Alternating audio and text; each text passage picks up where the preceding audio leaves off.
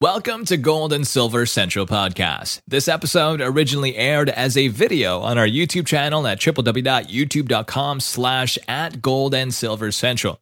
Quick note, if you're looking to buy gold and silver in an IRA, check out one of the best gold IRA companies in the US that we're affiliated with, Augusta Precious Metals. Named a Best Overall Gold IRA Company for 2022 and 2023 by Money Magazine, they will hold your hand through every step of the process and do 95% of the paperwork with you. As our channel subscriber, you have an opportunity to get a free gold coin when you open an IRA account. Check out the link in the description box below for further details. Oh, and if you want to take possession of your physical precious metals outside of an IRA, Augusta offers cash purchases too and can have the gold and silver delivered straight to your home. Now let's go ahead and get back to the topic at hand.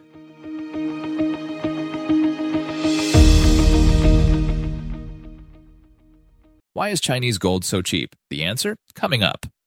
Let's face it, gold is a treasured commodity that many folks worldwide love to own.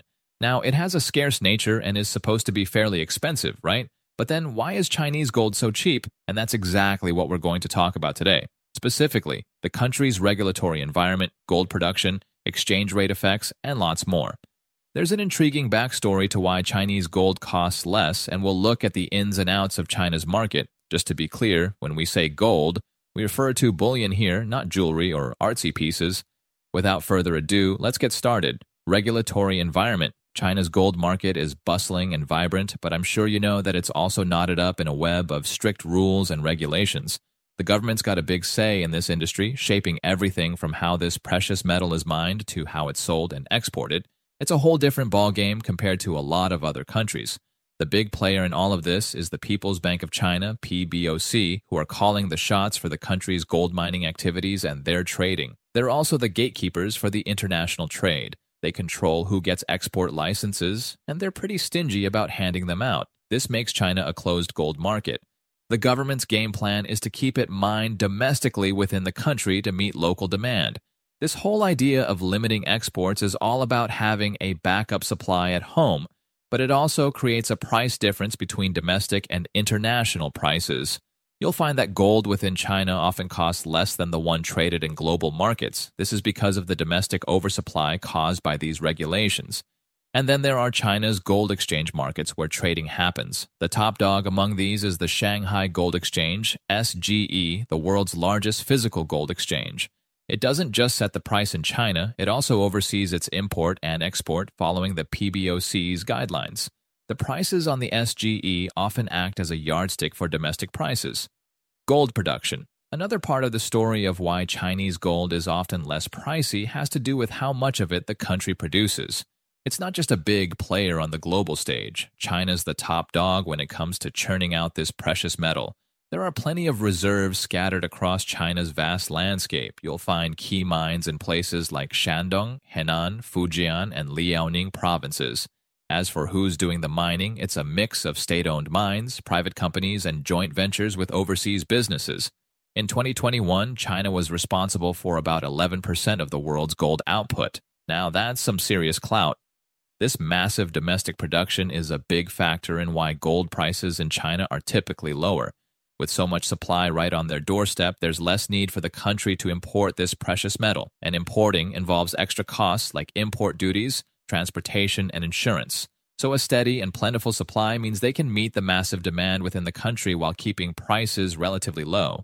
Then there's the scale of China's gold production operations. We're talking economies of scale, the idea that the cost per unit of this precious metal goes down, the bigger and more efficient the operations get. The more you produce, the more you can spread out costs, which means lower prices for the end product. Now, at this point, you may ask, why is Chinese gold so yellow? If it's so cheap, is Chinese gold good quality? It is good quality, provided that you get the real deal. As for the color and durability, the minor impurities, the geological factor, and the addition of alloys can affect it. VAT and import duties. Think of value added tax, VAT, as a tax that gets added to a product every step of the way, from production to distribution. So when gold is sold in China, VAT gets added on top, making the price jump. But here's the twist. When this precious metal is shipped off to international buyers, the VAT gets refunded to the person doing the exporting. This makes the price tag look a lot more attractive to buyers abroad. Here's an example to help picture it. Let's say the VAT is 17% and a bar costs 1,000 yuan. Add the VAT, and the price shoots up to 1,170 yuan. But if this bar gets sold to someone outside of China, that VAT can be lopped off, dropping the price back to 1,000 yuan. It's a bit like a gold sale for international customers. Now, import duties, another type of tax, also play a part in the pricing game. When this yellow metal is brought into China, it's hit with these customs duties. This extra cost gets rolled into the final price, making imported gold more expensive than domestically produced. Since China sits at the top of the gold producing leaderboard, they don't need to rely on importing as much. That's quite different from countries that don't produce much gold. They have to import it and deal with the extra costs, making their prices look steeper in comparison. Now, a heads up. While these tax situations can make Chinese gold seem cheaper, especially for buyers outside of the country, it doesn't always mean they'll save money. The VAT refund often goes straight into the pocket of the exporter, not the buyer. And while imported gold is more expensive because of customs duties, this mainly affects the precious metal coming into China, not the less expensive one produced within the country. Exchange rate effects. Gold prices are like a global language, usually discussed in US dollars per ounce. But in local markets, like in China, you'll hear the price quoted in the local currency, which is the yuan. This sets up a back and forth between gold prices and exchange rates. As the yuan bounces up and down against the US dollar, the price of this precious metal does a similar dance. Let's say the yuan takes a dip against the dollar. The price of gold in yuan goes up, assuming the international dollar price of gold stays put. But for someone outside China paying in dollars, the price in yuan switched back into dollars would stay the same. This makes Chinese gold look like a bargain. On the flip side, if the yuan gets stronger against the dollar, the yuan price of this precious metal drops. For a buyer outside China, the dollar price would go up, making Chinese gold seem more expensive, even though the price has actually gone down for buyers in China. Imagine an ounce of gold going for 1,000 yuan, and the exchange rate is 6 yuan for every US dollar. That makes the gold about $167. Now, if the yuan drops to 7 per dollar and gold stays at 1,000 yuan, the dollar price of this yellow metal would fall to around $143. Good news for those buying with dollars. Just remember that exchange rates bob up and down based on a whole bunch of factors like interest rates, how the economy is doing, political stability, and trade flows.